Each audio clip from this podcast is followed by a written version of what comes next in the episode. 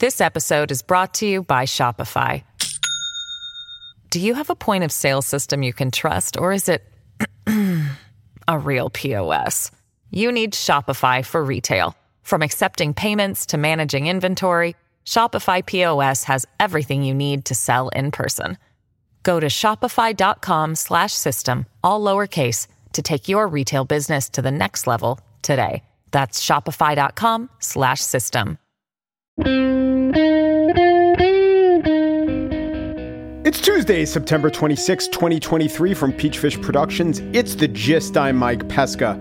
The U.S. is formally establishing diplomatic relations with two island nations in an attempt to counter Chinese aggression in the Pacific. One is the Cook Islands, a far flung group of nations far off the coast of New Zealand, named for Captain Cook, home to 15,000 people. As for the other, I have to admit that, like the United States itself, until yesterday, I did not recognize Niue. That is how it's pronounced N I U E, Niue. I first looked it up with a computer pronunciation, Niue. and then I said, all right, how about a lady computer pronunciation? New hair. No, I think that's definitely wrong. Let's just get an actual Niuean to pronounce it. Niue. So I assume that's where all the new wave music came from, but I could be wrong. It's a nation of 1,689 people, according to last year's census. It's about 800 miles off the coast of Fiji, if that helps. The president of Niue is Dalton Tagelagi, and he won office by a vote of 13 to 7. Uh, that's a little misleading. The vote is just of parliament, but the vote is just among the members of the Legislative Assembly.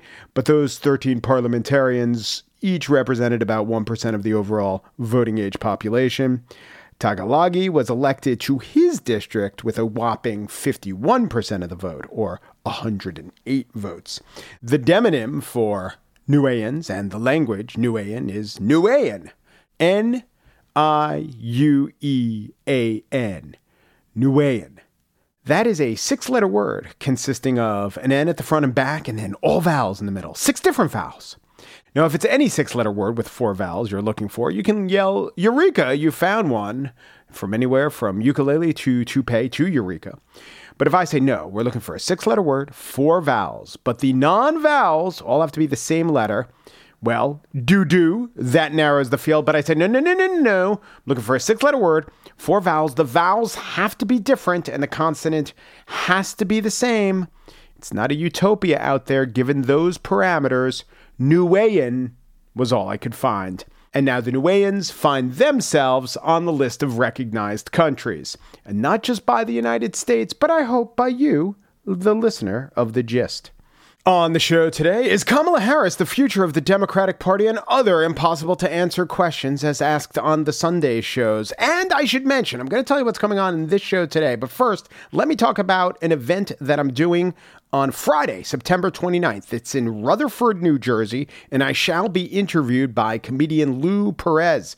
He has a show called The Wrong Take with Lou Perez. This topic is cancel culture. It goes from 8 to 9:30. If you're in the vicinity of Rutherford, New Jersey, the purchase of your ticket will not go to me, but will go for a hundred and one year old theater and for Lou's ongoing efforts. We talk about cancel culture for an hour and a half, and I'd uh, love to say hi to you afterwards.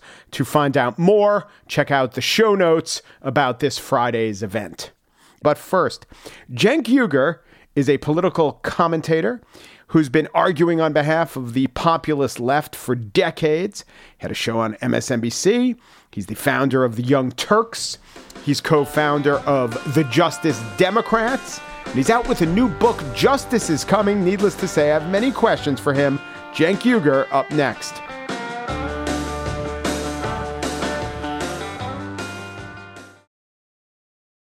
This episode is brought to you by Shopify. Do you have a point of sale system you can trust, or is it a real POS? You need Shopify for retail. From accepting payments to managing inventory, Shopify POS has everything you need to sell in person. Go to shopify.com/system all lowercase to take your retail business to the next level today. That's shopify.com/system. Cenk Uygur is the host and CEO of the Young Turks. He's the founder of the Justice Democrats. He has a PAC. He's run for office. He's out with a line of dessert toppings, apparently. But most importantly to us, his new book is called Justice is Coming How Progressives Are Going to Take Over the Country, and America is going to love it. Hey, Cenk, welcome to the gist. Hey, Mike, thanks for having me. Let's start with this. What is the biggest area of progressive orthodoxy or the platform that you disagree with? Oh, interesting. Yeah, there's tons. Uh, so at TYT, we got a lot of independent thinkers, and uh, that includes me. So these days, I have these microscopic differences on uh, uh trans issues that people have taken uh, enormously uh, personally. Um, so uh, for example, I think that uh, trans girls should be allowed to play in high school sports, mm-hmm. uh, but uh, the professional leagues should get to make their own decisions. And I'm okay if they decide to exclude them. What about earning? Not that this is the most important, but just out of curiosity, what about college scholarships? That's a tough one, right? Yeah, it's a tough one, and I'd probably leave it up to the colleges. Um, and so if they went in either direction, I wouldn't be mad at all. Like if you want to give scholarships to trans women, that's wonderful. If you don't, I get it. Uh, some and since then, of course, as usual, we've been proven right. Some woman, uh, trans woman, uh, broke the Canadian record by like 200 pounds in weightlifting, uh, etc. But anyway, it doesn't matter. It's what matters is that, unfortunately, now now you got me started. Uh, on on the left, sometimes even microscopic differences are not allowed uh, in some people's minds, and they view it as heresy. And if you disagree with me, two percent, then you're a Nazi, right? And I think that it is incredibly damaging. Uh, it rips the left apart on, and I just gave one example, but you give a hundred examples, and uh, and and that's part of what I'm trying to get past we're on the uh, precipice of victory. I know it doesn't look like it at all, but I explain in the book how it is actually nearly inevitable. But the only way we could screw it up is by destroying each other. And that's what the left usually does. What about the left gives in to the tyranny of small differences, do you think? Why is it so destructive? I mean, you know, if I was interviewing someone from Heritage, they might have a similar tale about that they, you know, had a different idea about tax brackets or prison. You know, there are differences there. But it does seem like whole movements are undone. I'll give you an example. The the Black Lives Matter protests didn't have a, that's a great slogan. It didn't have a perfectly co- coherent ask. And one of the reasons was this tension between, quote, abolitionists and, quote, reformers. And I think it did get in the way of some progress. But to go back to my original, what about the structure of leftist causes makes it so vulnerable to this phenomenon? Well, uh, there's two uh, things that that combine to create a toxic stew, which is uh, an allergic reaction to anyone leading uh, and a toxic case of envy. So mm-hmm. the minute anyone leads, everyone on the left despises them. And on the right, the minute someone leads, everybody loves them. And yeah. and and it doesn't matter if they're saying things that are true or untrue. Yeah and uh, the left falls in love, the right falls in line. That's the old yeah. yeah. And, and, if you got somebody who's headed in the right direction, um, they're not going to have an easy go of it on the left. They're just not. It doesn't doesn't matter if they're right. It's funny because it doesn't matter if they're right on the right or the left. On the right, they're like, we don't care that you're not right. God bless. As long as you're leading, I'm bowing. Right. And on the left, they go, I don't care if you actually are right you're leading, so I am not following. Okay. So there, I think there are a couple exceptions to this. Although you know, AOC is so popular, she gets some criticism. I read Freddie DeBoer criticizing her for her stance on the uh, negotiations with the railroads. But okay, she seems to be very popular, and you guys were on her early. And I do think Bernie Sanders, to a large extent, transcends that critique. Do you agree? And what about them? Yeah, Bernie does, or uh, definitely did in 2016, but they started picking him apart a little bit in 2020 and it hurt him, uh, to be honest. I think that that was not the main reason that he lost in 2020 by a long stretch. I think corporate media was number one reason, and his unwillingness to uh, make a case against his opponents is the number two reason. And number three was well, you're not being militant enough on Muslim rights, black rights, gay rights, etc., and you need to be 200% left on those. And then it lost his populist edge a tiny bit when he did that. But uh, but overall, yeah, they listen to Bernie, and and to this day, a lot of folks uh, trust and respect Bernie, etc. And but he has a certain um, lack of ego that seems obvious, and I think that's what um, puts the left's guard down.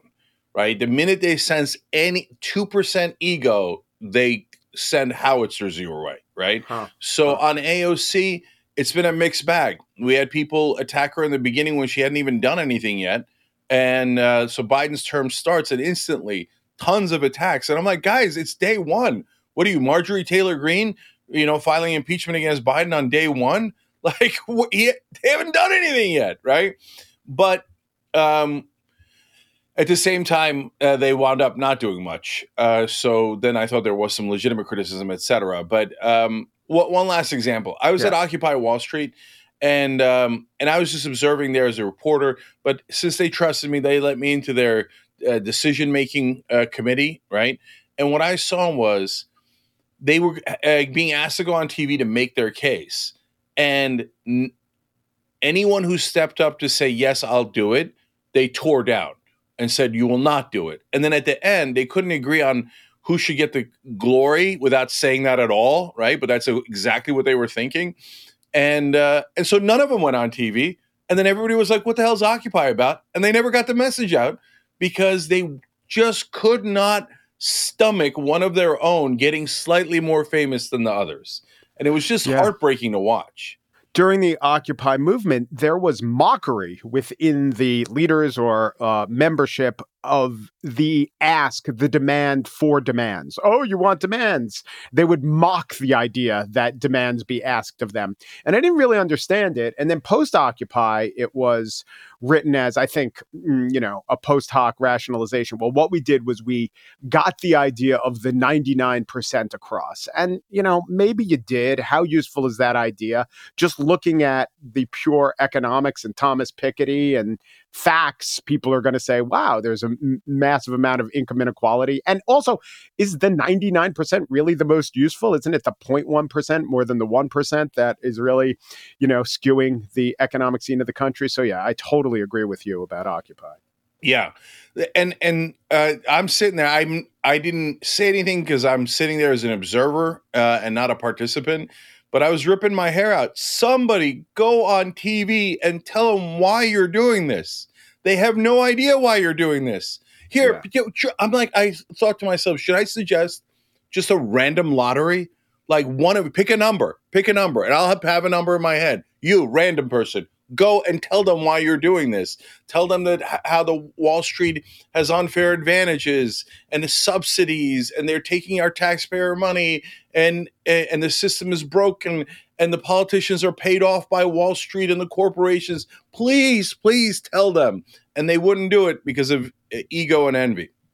So this dynamic I know that you come to leftist causes because you've looked at the issues and you've made rational decisions. Uh, you've studied them, you're policy driven. But do you think that it's something after you see this time and time again the left just uh, eating itself do you think that there's something that's it's not a bug there's something baked into leftist causes that has a self-destruct button maybe it has something to do with you know the left um broadly speaking, wants more radical change. And maybe the thing that's driving the psychology of a lot of people is a deep unhappiness with the present, not because of rational reasons, but because of whatever psychological reasons. And so I don't know what percentage of the left that is. And those people might not even know what's driving them psychologically. They might say, oh, it's about the lack of health care. And it might be about the lack of health care. But my point is, do you question, you know, it's very hard with this coalition of people who are at least to some extent being driven by a psychology that is incompatible with actual progress?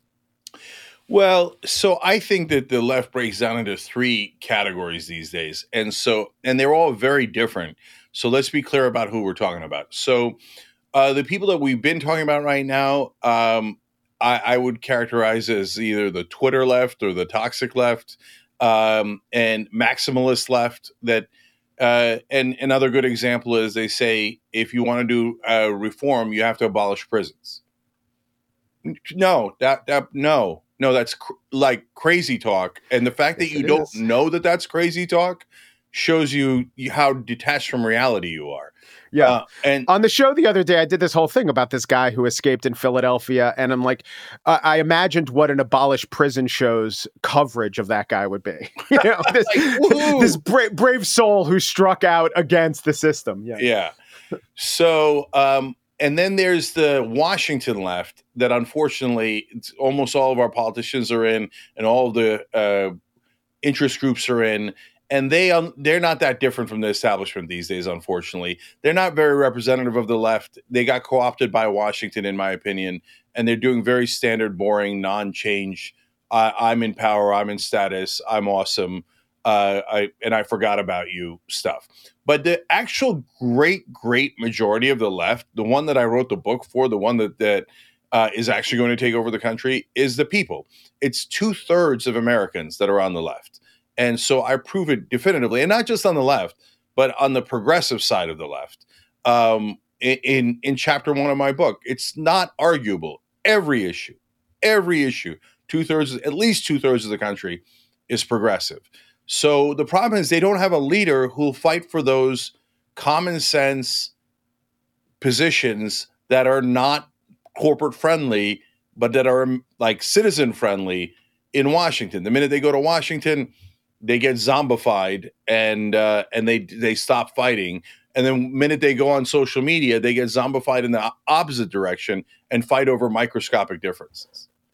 So I want to get to a, a, related point to the one I made about Joe Manchin that corruption is the main explanation. You also cite corruption as the main explanation for why so many uh, gun bills die, so many laws uh, about gun control. And you cite, and this is correct, numbers in the 90s, maybe high 80s, maybe well into the 90s about background checks. And federally, we can't even get a decent background check bill passed. And you say it's because of corruption. However, I think that the reality is more complicated.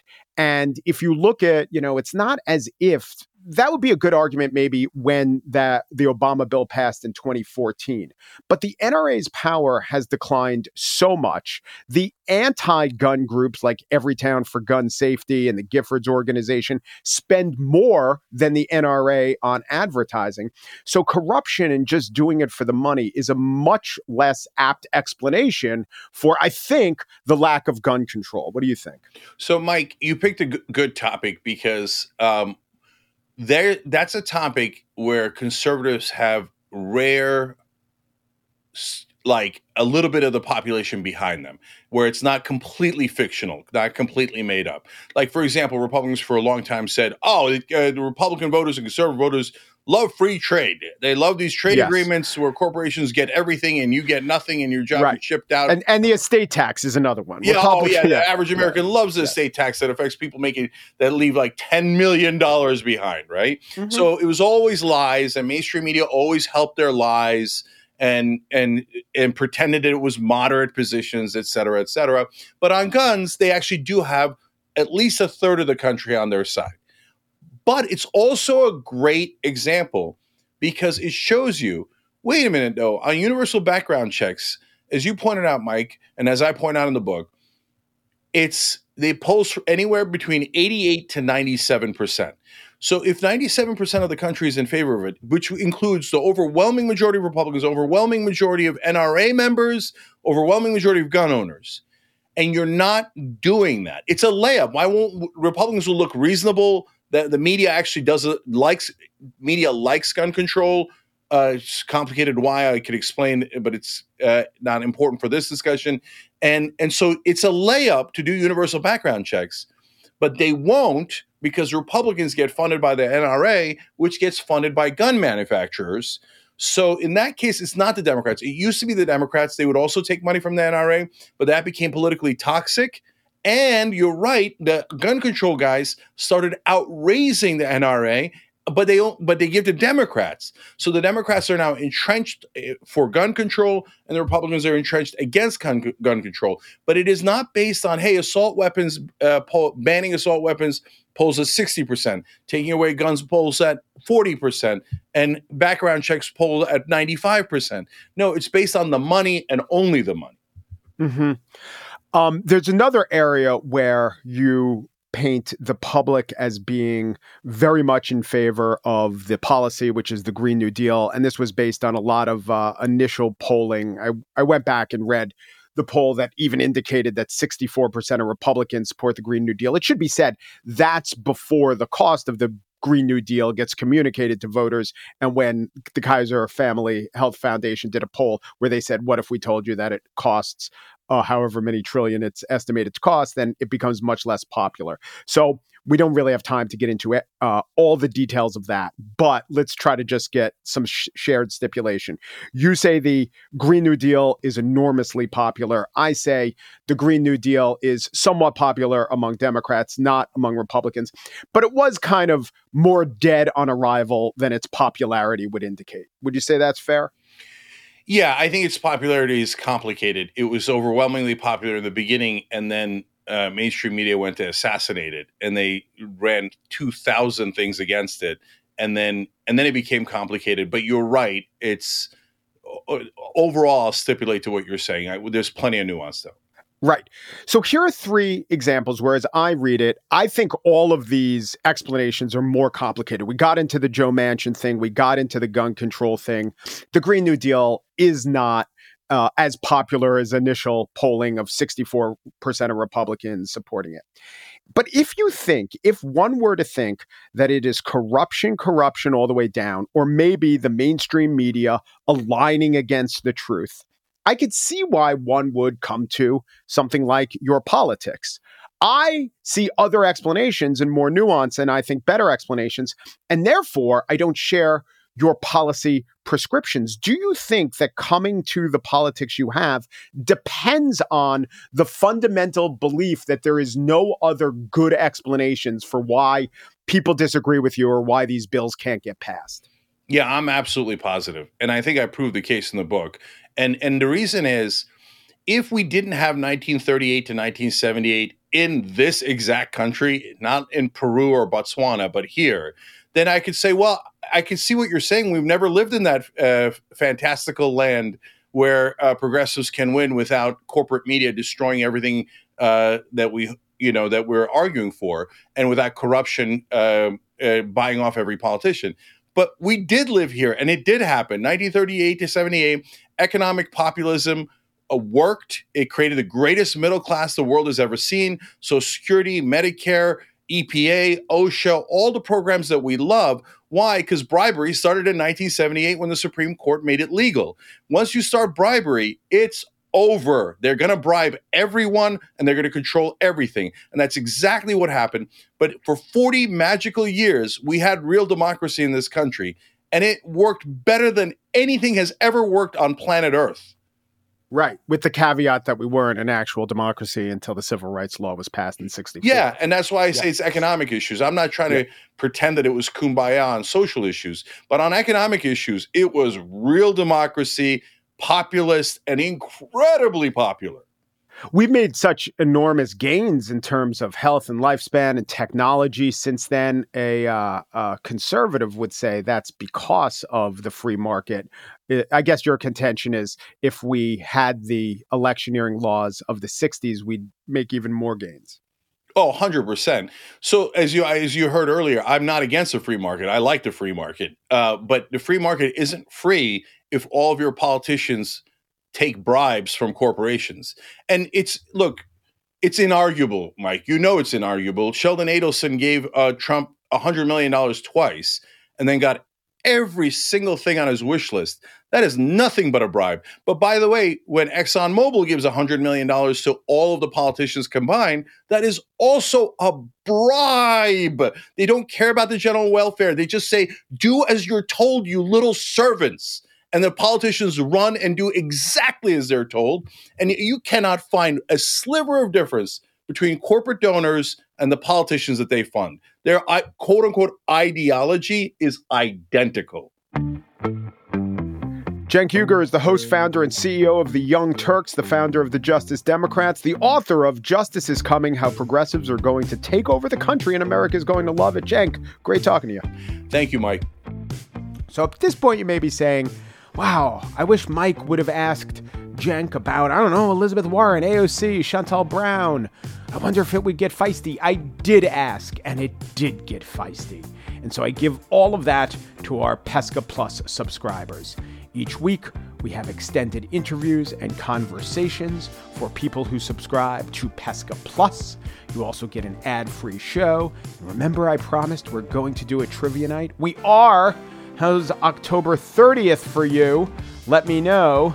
That is just one of the many benefits for signing up at subscribe.mikepesca.com. This week, you'll hear more of Cenk. In a couple weeks, We'll have it out on the Trivia Battlefield Pesca Plus subscribers. So go to subscribe.mikepesca.com to join.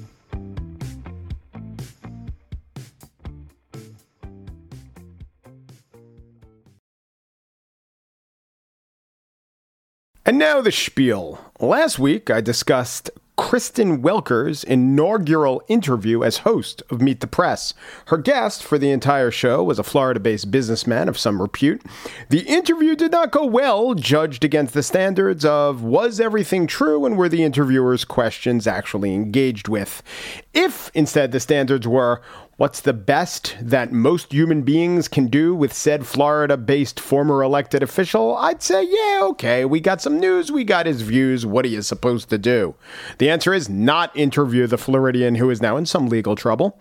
Don't interview him, don't platform him, and then when he becomes president, continue not to platform him. Perhaps at that point, you'll lose the idea of object permanence and can actually achieve a blissful state of belief that when you close your eyes, what you're not seeing has actually ceased to exist. Anyway, that was last week. That was all my defense of Kristen Welker. This week, Welker has gotten, as far as I could see, no criticism for a line of reasoning she engaged in, which I have to say deserves criticism. In interviewing Chris Christie, a former New Jersey based Bruce Springsteen enthusiast, Welker asked if the prosecution of Democratic Senator Robert Menendez, also Jersey based, was something more than the government plucking the extremely low fruit of a senator with wads of cash, gold bars, and a statuesque new wife with business dealings with an Iranian national who facilitated secret workings with the government of Egypt. Here's Welker's question. Let's move on to Senator Menendez. Do you think his indictment undercuts the Republican argument that there are two tiers of justice in this country? Before I play Christie's answer, let's stipulate that if the Department of Justice has a unit named the Public Corruption Unit, you would have to dismantle that unit or rename it if you don't bring a case against Bob Menendez here. Bob Menendez is a Democrat, yes, but also a serially indicted walking bribery repository, which has a lot more to do with why prosecutors are prosecuting, i.e., his actions are eminently, clearly prosecutable. The flabby question that Welker asked allowed Christie to bat it away more easily than he would a Marco Rubio soundbite. I do not believe the whole Department of Justice has done things that were wrong. I believe what David Weiss did in Delaware was wrong with Hunter Biden, and it gave people the sense that there were two tiers of well, justice. Okay.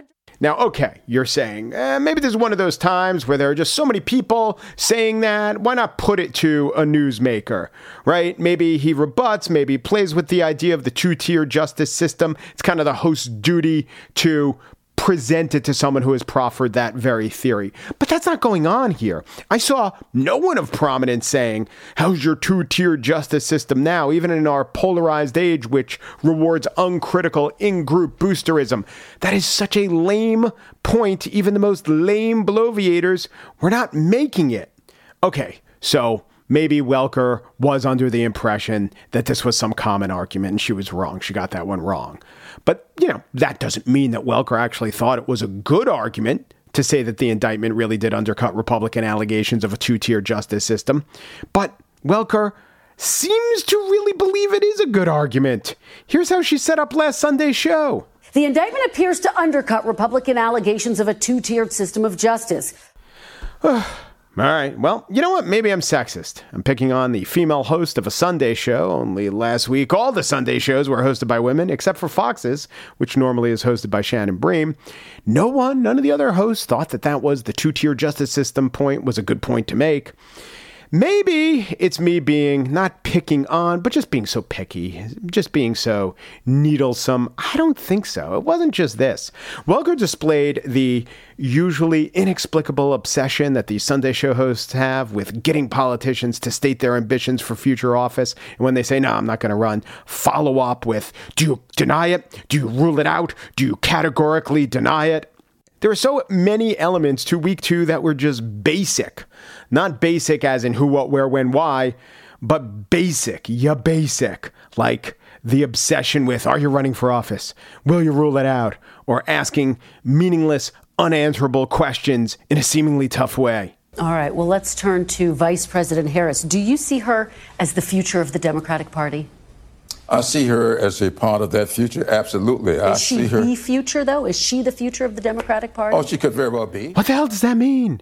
She gets the expected answer from a meaningless question to Representative Jim Clyburn, and then she aggressively presses him with the same unanswerable question. Is Welker saying, Do you mean Kamala Harris will be the next Democratic nominee for president? Is what she means, should Harris replace him on the top of the ticket? I mean, I believe children are the future. I don't know about Kamala Harris.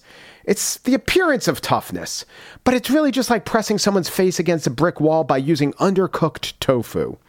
Welker asked so many questions where the answer would only be dismissive confusion. As we sit here today, do you think the government will shut down? Is it a foregone conclusion at this point?